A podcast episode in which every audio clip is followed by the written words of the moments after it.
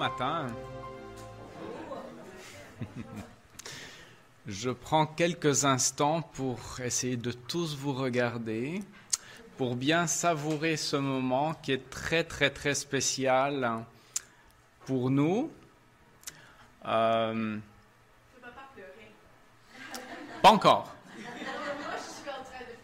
Ok, ok. Je te, je te rejoins peut-être bientôt, Nina, hein, mais euh, vous allez me connaître, je suis pas hyper, hyper émotif, mais ça ne veut pas dire que j'ai pas d'émotion. Euh, on n'a pas quitté la belle péninsule acadienne parce qu'on s'y plaisait pas.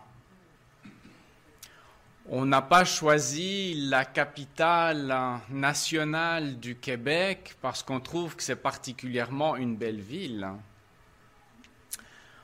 On n'a pas choisi une jolie petite maison pour pouvoir y vivre bien confortablement. Si on est ici parmi vous ce matin, c'est parce que le désir de notre cœur, et là où nous avons vu que la main de Dieu nous conduisait, c'est pour que vous deveniez notre nouvelle famille, chacun d'entre vous, et que Cornelia et moi, on puisse devenir vos frères et sœurs et marcher avec vous sur ce, sur ce chemin que le Seigneur met en, commun pour chacun d'entre nous. Alors à vous tous qui avez prié pour ce, ce projet, cette transition, euh, tous ceux qui, qui, nous ont encouragés par des mots, par des gestes concrets, un tout, tout grand merci. Merci. Et euh, voilà, euh, nous, on est encore en train de déballer des boîtes, on est encore en train d'apprendre toutes sortes de choses euh, nouvelles. Alors, euh, merci aussi pour votre patience. Si on n'arrive pas encore tout de suite, instantanément, à, faire joindre les bons visages avec les bons prénoms et tout ça, mais ça s'en vient. Ce matin, bien, j'ai le privilège de, partager avec vous un, temps de, prédication. Et le thème qui m'habitait pour ce message, euh, pas particulièrement parce que c'est la première prédication que je ferai ici euh, en, étant engagé par l'Église, mais plutôt aussi parce que c'est quelque chose qui, ces derniers mois, ces dernières années, c'est quand même une question qui, qui a tourné beaucoup dans ma tête, c'est pourquoi l'Église? Pourquoi faire partie d'une Église? En quoi est-ce que c'est si important que ça? Si on trouve que c'est important et là, finalement, j'en revenais à, une expérience. Alors, j'ai jamais vécu moi-même cette expérience. Hein, donc, euh, l'achat d'une voiture neuve. Nous, on est plutôt style euh, une vieille voiture que tu gardes le plus longtemps possible. Mais j'ai quand même compris deux, trois trucs quand on peut acheter une voiture neuve. C'est-à-dire que si ma compréhension est bonne, et puis là, là, là je vous invite à venir me, corriger tout à l'heure euh, s'il y a un problème sur ce que je dis, mais l'impression que j'ai, c'est qu'il y a le modèle de base, et puis tu peux repartir avec le modèle de base. Mais par contre, euh, le vendeur va t'expliquer tout ce qu'il y a de merveilleux en rajoutant des options sur ton modèle de base. Et que toutes ces options vont ajouter du confort à l'expérience. Du confort ou plus de panne. Hein? Ça, ça, ça, ça, dépend comment euh, hein, l'expérience qu'on a des, voitures.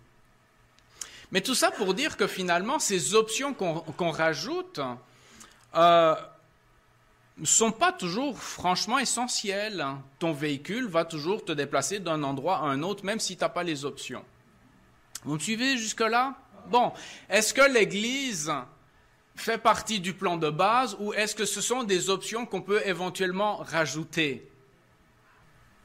Est-ce que ça fait partie du modèle de base ou alors est-ce que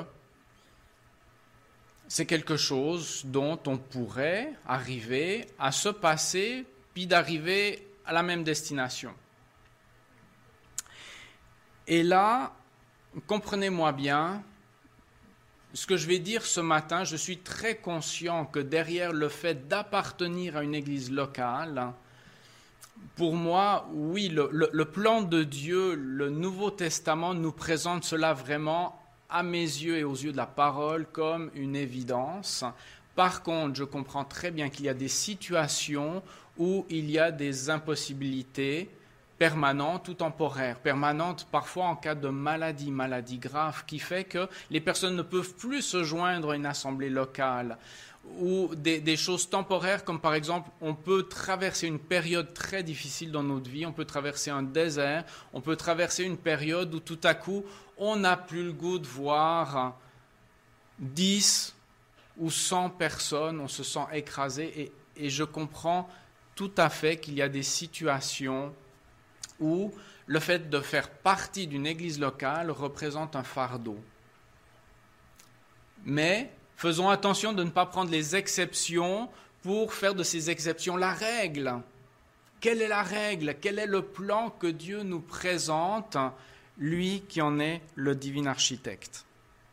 Alors, par rapport à cette question de pourquoi l'Église, et, ce matin, je vais juste faire effleurer les choses, mais j'ai entendu dire, parce que j'ai des, bonnes oreilles qui viennent jusqu'à Québec, que ces derniers temps, vous aviez parlé de la première épître de Pierre, c'est ça?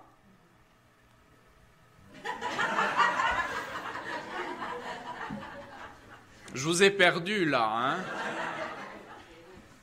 Première lettre de Pierre? Ah oui, il y en a quelques-uns. Ok, bon. Alors, ah, vous, allez voir avec moi, je vais vraiment vous faire participer. Euh, soyez prêts à répondre à mes questions compliquées. Alors, dans, cette première lettre de Pierre, au chapitre 2, il y a une, exhortation qui est faite à partir du verset 4. Et puis je vais, je vais vous le lire.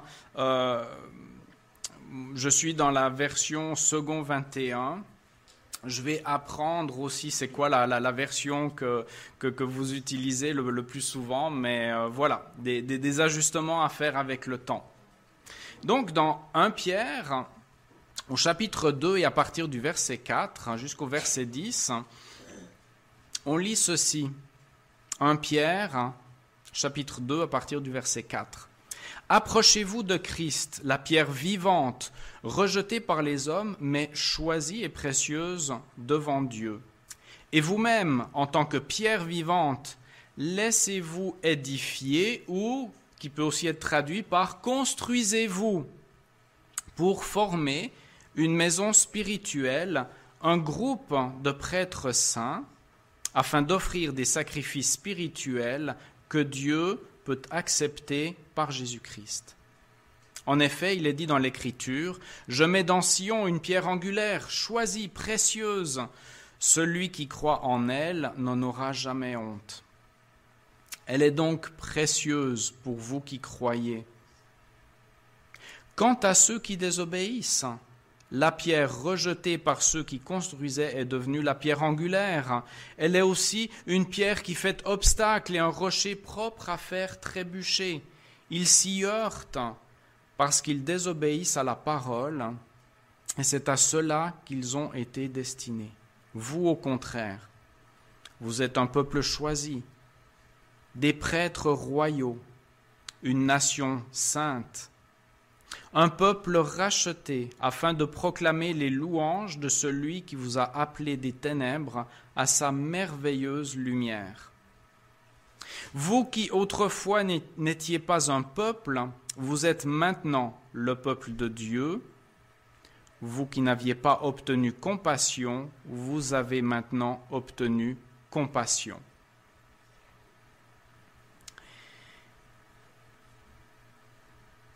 Pourquoi est-ce que d'être ensemble, c'est mieux que d'être tout seul? Quand on lit ce, passage qui est dans, dans Pierre, on réalise que finalement il est question de cette pierre angulaire qui est Jésus, puis finalement il y a une description de deux catégories de personnes avec un énorme contraste. Un énorme contraste qui commence, si vous remontez au, verset 7, la deuxième partie du verset 7b. Quant à ceux qui désobéissent, voilà, euh, la pierre rejetée, ça devient une pierre qui fait obstacle, un rocher qui fait trébucher. Et peut-être que euh, parmi nous, ou parmi les gens qui, regardent ce, vidéo sur YouTube, peut-être qu'il y a des gens qui se disent, ben, c'est intéressant le christianisme, mais on, va regarder ça d'un petit peu, une certaine distance de sécurité. On va, va pas tout de suite embarquer. Hein. On, est prudent. Aujourd'hui, on ferait peut-être mieux d'être prudent. Finalement, le contraste qu'on trouve dans ce, dans ce texte hein, nous montre quoi? Nous montre que Jésus et le message de l'Évangile ne peut pas laisser indifférent. Que c'est pas possible, malgré que au fond de moi-même j'ai des racines suisses assez profondes, mais la neutralité n'est pas possible quand on parle de Jésus et de l'Évangile. Ne pas choisir, c'est déjà faire un choix. Parce que Jésus ne laisse planer aucun doute quant à son identité. Jésus est le roi. C'est comme ça qu'il se présente. Et devant cette réalité-là, soit on s'incline, soit on résiste. Un contraste très grand, encore présent dans, dans ce texte ici. Et voyez-vous, tout ce texte pris dans son ensemble nous montre que soit Jésus devient la référence, la pierre angulaire, la pierre qu'on met dans, le coin d'une maison, elle est, soigneusement choisie, elle est droite, elle est belle, elle est à 90 degrés, et elle indique toutes les bonnes directions à partir de laquelle le reste de la maison peut s'édifier. Et tout s'édifie dessus à partir de cela. Donc, soit Jésus, c'est cette référence sur laquelle est bâtie notre vie, nos vies, soit cette référence, Jésus, devient quelque chose où, d'une manière inévitable, incontournable, qu'on ne pourra pas éviter, on viendra encore et encore trébucher dessus et trébucher, trébucher. Or, ben, celui qui trébuche, ben, il est souvent à terre, il n'arrive pas à se mettre debout, il ne progresse plus, il ne grandit plus, il n'est plus dans la dynamique de suivre le maître. J'en reviens à ma question du début. Pourquoi l'Église? Pourquoi est-ce que ma relation avec Dieu doit être intégré à quelque chose de collectif plutôt que quelque chose d'individuel. Nous, les, protestants et évangéliques, on, est très fiers de, dire qu'il y a une décision personnelle à prendre, et c'est vrai. On ne peut pas laisser quelqu'un d'autre choisir à notre place.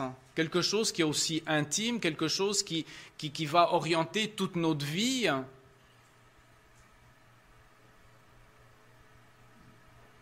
Donc il y a un départ qui est individuel. Alors pourquoi est-ce qu'après on aurait besoin du collectif? Et cette question, elle s'est beaucoup posée dans les dernières années quand on a vécu la pandémie, où tout à coup, le ensemble n'était plus possible et chacun s'est retrouvé un petit peu euh, dispersé à la maison derrière des écrans. Et là, tout à coup, ben, il y a des anciennes habitudes qui se sont perdues et des nouvelles habitudes qui ont commencé et, sur toute la planète en même temps, et des millions de personnes, des millions de chrétiens ont été impactés par de nouvelles réalités. On disait, ah, ben c'est possible finalement de, vivre l'Église très différemment. Mais revenons au texte biblique hein, pour voir quel est le plan, quel est le plan du maître, quel est le plan de l'architecte. Et regardons les mots de ce texte dans 1 Pierre.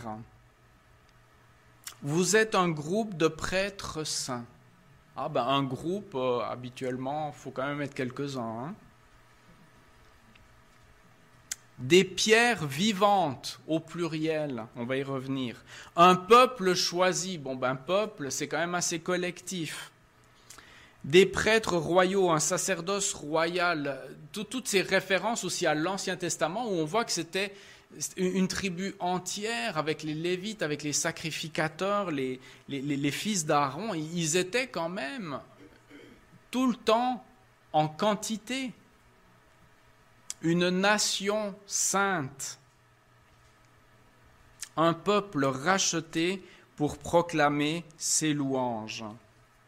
Et on se souvient que toutes ces, images tirées de l'Ancien Testament qui nous parlent euh, des, et, des Lévites et des sacrificateurs, bien finalement, le rôle qu'ils avaient, ils en avaient plusieurs, mais c'était celui d'enseigner la loi, c'était celui d'offrir les sacrifices, c'était celui de, euh, célébrer aussi et adorer d'une manière euh, qui, qui, suivent les ordonnances de l'Éternel, adorer Dieu. Tout ça d'une manière collective. Là, il y a quand même une image un peu nouvelle, c'est celle de pierre vivante. Bon, puisque je suis en face d'un grand nombre de théologiens parmi vous, on va commencer par quelque chose d'assez simple. Qui parmi vous connaît M. Patate? Ok, bon, ah, ok. Décrivez-moi d'une manière très simple M. Patate. Une patate, des trous, mais il y a quoi dans ces trous? Des yeux, une bouche, un nez, des... des, des hein, voilà. Vous avez toute l'image de M. Patate dans, dans la tête, ça va? Ok, Prenez la patate, mettez une brique à la place. Hein? Une Moi, comme enfant, quand j'entendais des pierres vivantes, je me disais à quoi ça ressemble? Ben, mon, monsieur patate, je me dis ben voilà, une pierre vivante, c'est une brique avec des yeux, des oreilles, des, petites pattes pour se déplacer. Puis, tout ça, ça, bouge ensemble. Sauf que la finalité de tout ça, c'est faire un édifice vivant avec des pierres vivantes, mais qui ont des yeux, des oreilles, qui bougent, qui interagissent, qui communiquent. Donc, voilà euh, pour cette idée de pierre vivante. Ce n'est pas uniquement un maçon divin qui nous prend et qui nous déplace s'enlèverait beaucoup de notre, de notre responsabilité, s'enlèverait beaucoup de notre capacité à se servir les uns les autres. On, serait toujours là à dire, bon, ben, elle est où la grue céleste? Qu'elle vienne donc me soulever puis me placer là où elle veut que je sois. Euh, comprenez-vous? Non, des pierres vivantes. C'est une belle image. Bon, vous pouvez essayer d'effacer Monsieur Patate. Hein, euh. Donc, pourquoi l'Église? Trois domaines, et c'est certainement pas exhaustif, mais c'est trois domaines dans lesquels j'avais envie de partager euh, rapidement quelque chose avec vous ce matin, le domaine de l'adoration. Et encore, je ne veux pas dire que dans le domaine de l'adoration, tout doit être collectif. Il y a de la place pour l'adoration personnelle, individuelle. Ouvrez le livre des psaumes et qu'est-ce que vous allez voir? Vous allez voir que très souvent, le psaume est écrit en je, mais très souvent aussi, le psaume est écrit en nous. Il y a de la place pour les deux. Mais ça veut dire que ce nous-là, doit, doit, il, s'inscrit où? Il s'inscrit dans la collectivité, dans la communauté, dans ce corps qu'est l'Église.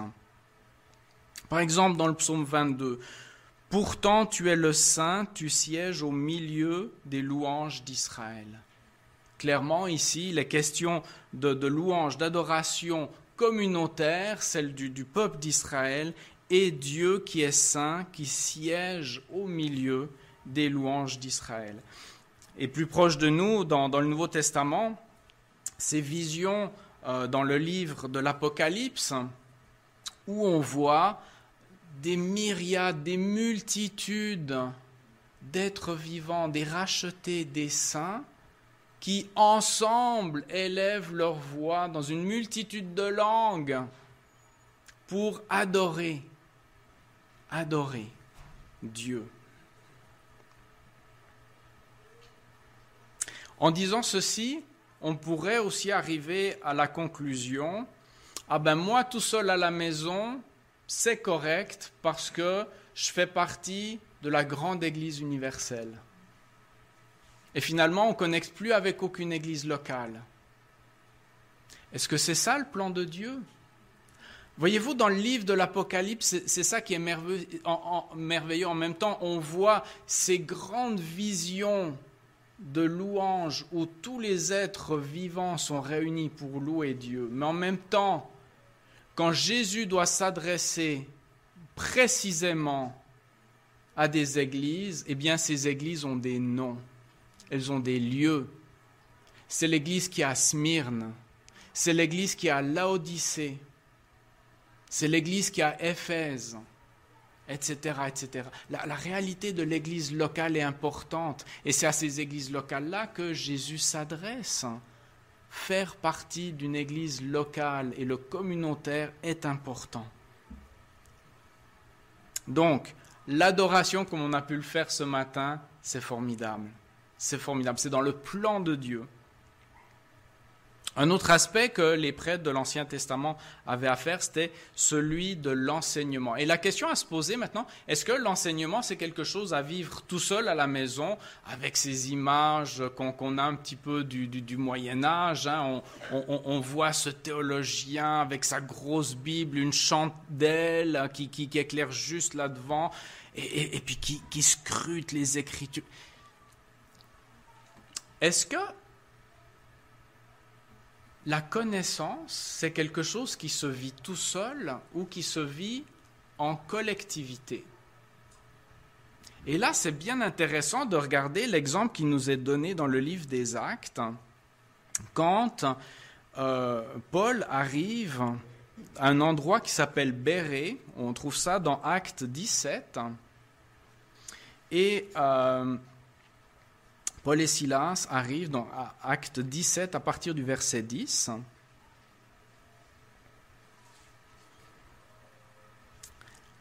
Je lis ceci, Acte 17, verset 10. Aussitôt les frères firent partir de nuit Paul et Silas pour Béré. À leur arrivée, ils entrèrent dans la synagogue des Juifs.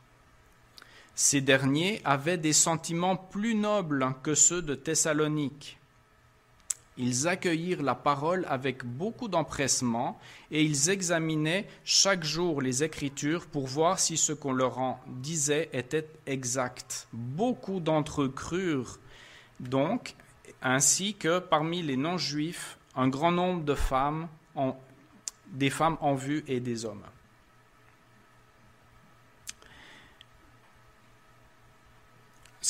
Ce petit flash qu'on a ici par rapport aux chrétiens qui sont aberrés nous montre quoi?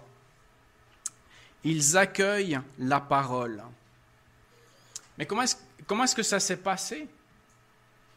Est-ce que euh, Paul et Silas sont arrivés là euh, à, la synagogue, ils leur ont expliqué des choses, et puis ils sont tous repartis chez eux et ils ont tous ouvert leur Bible à la maison pour commencer à, regarder, à regarder si c'était exact. Si c'est l'image qu'on a dans la tête, alors il y a un petit anachronisme, parce qu'à cette époque-là, c'est pas vrai que tout le monde avait sa Bible à la maison. Peut-être qu'à la synagogue, il y avait quelques rouleaux de l'Ancien Testament, mais c'était à la synagogue. Autrement dit, pour faire ce travail de comprendre les Écritures, de rechercher la vérité, ils étaient obligés de le faire comment? Ensemble à la synagogue. Et de le faire comment? D'une manière suivie, puisqu'il est précisé que c'était à tous les jours.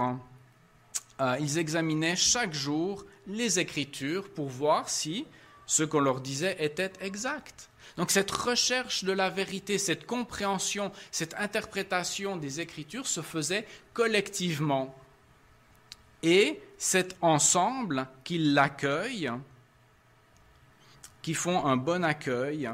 Et euh, ce travail collectif fait que ben, ils avaient les rouleaux de l'Ancien Testament autour d'eux, qui leur montraient des, des, images tirées de l'ancienne alliance qui se réalisaient et qui étaient pleinement réalisées dans la nouvelle.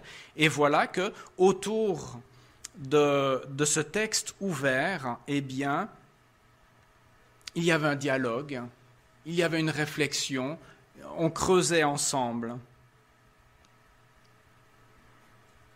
Et tout ce travail de discernement, de compréhension, de théologie s'est fait en communauté. Et voyez-vous, c'est vraiment important pour nous. Le pourquoi l'Église, c'est de se dire, mais cette partie d'enseignement, cette partie découverte, cette partie approfondissement, elle amène à quoi? Elle amène au verset qui suit, ils crurent, mais ils crurent ensemble. Ça ne veut pas dire que se croire ensemble court-circuite la décision individuelle que chacun avait à prendre, mais plutôt que cette décision individuelle a été nourrie, influencée par l'ensemble de la communauté. Et que ensemble nous pouvons aussi nourrir et influencer la compréhension des gens qui nous entourent, dans l'Assemblée et, à l'extérieur.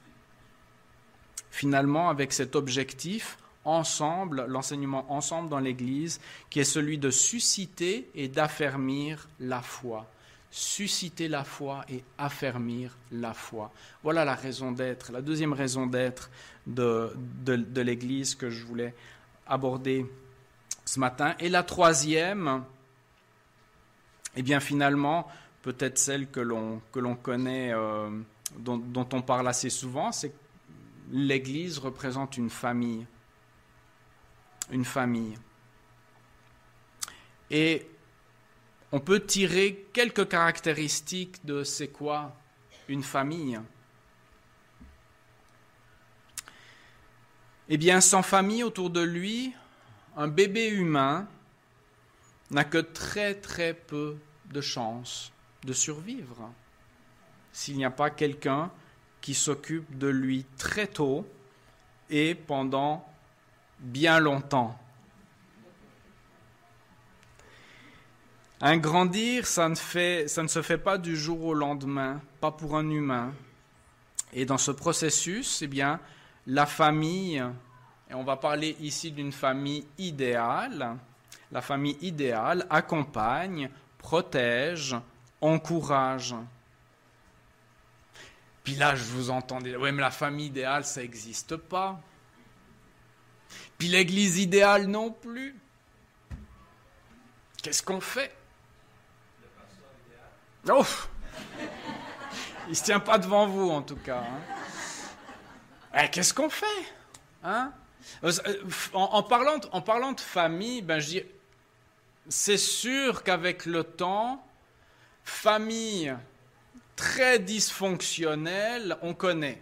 Hein, où on a déjà rencontré, soit qu'on était dedans ou on a entendu parler. Hein, on est tous d'accord avec ça. Famille très dysfonctionnelle. Mais maintenant, c'est un spectre, hein, donc c'est quelque chose qui, peut aller du, pire au, on va dire, au, moins pire. Il y, a, des familles qui sont moins dysfonctionnelles. Vous êtes d'accord avec ça Bon.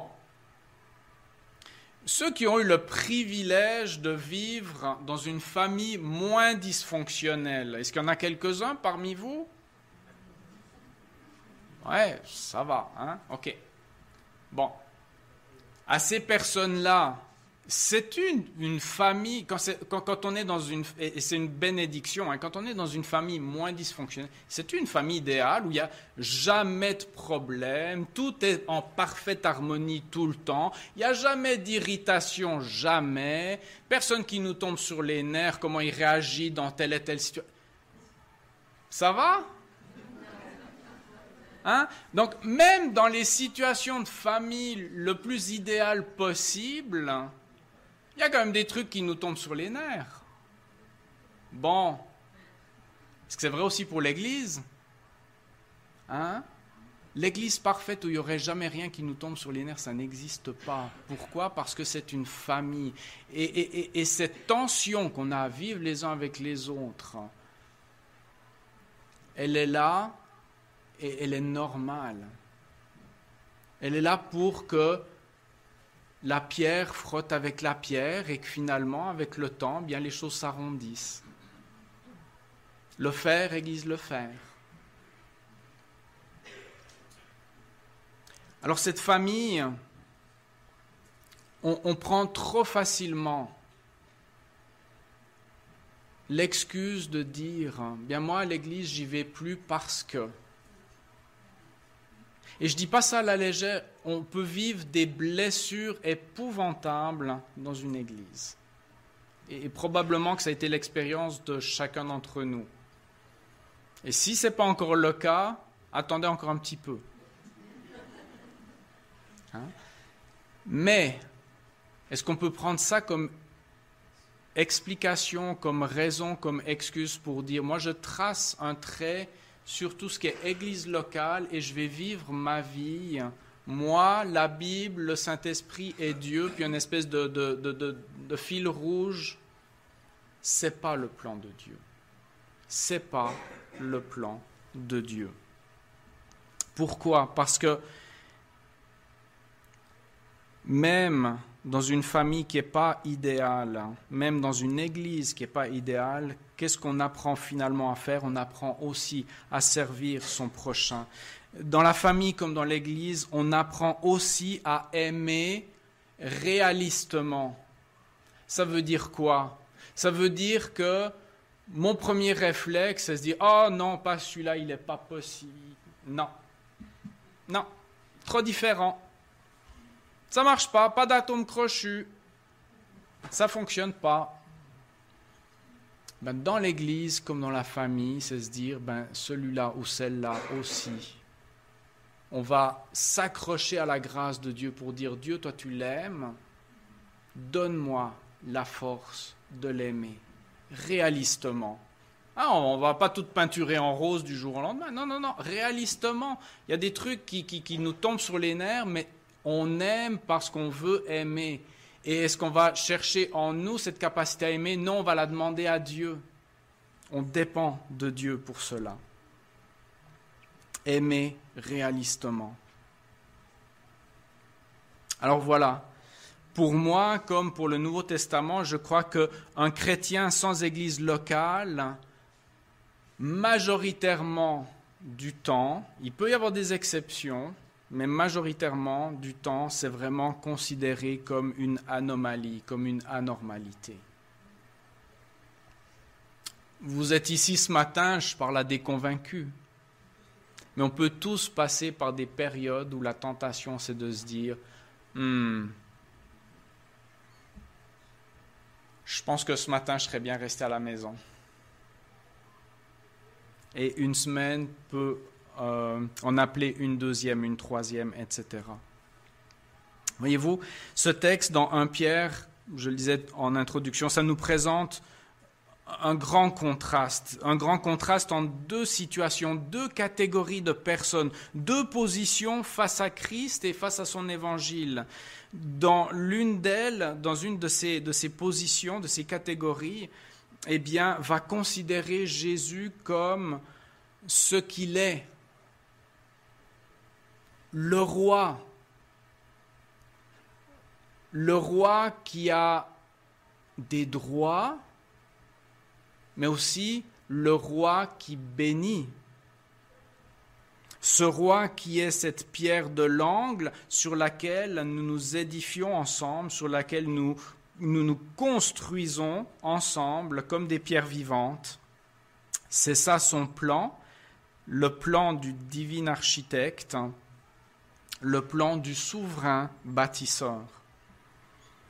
Et dans l'autre catégorie,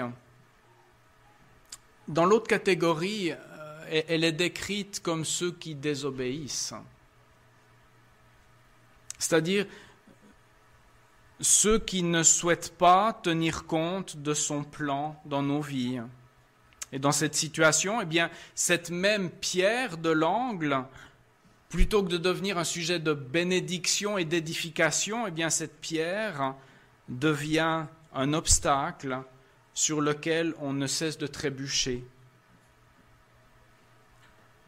Et pour reprendre les paroles de Jésus, c'est Jésus qui le dit dans Matthieu 24, 21, 44, finalement celui qui tombera sur cette pierre s'y brisera, et celui sur qui elle tombera sera écrasé. Des paroles dures quand on reste dans la désobéissance. Mais c'est pas à cela que le Seigneur nous appelle, c'est pas à cela que la parole nous appelle, c'est pas à cela que l'Esprit nous appelle.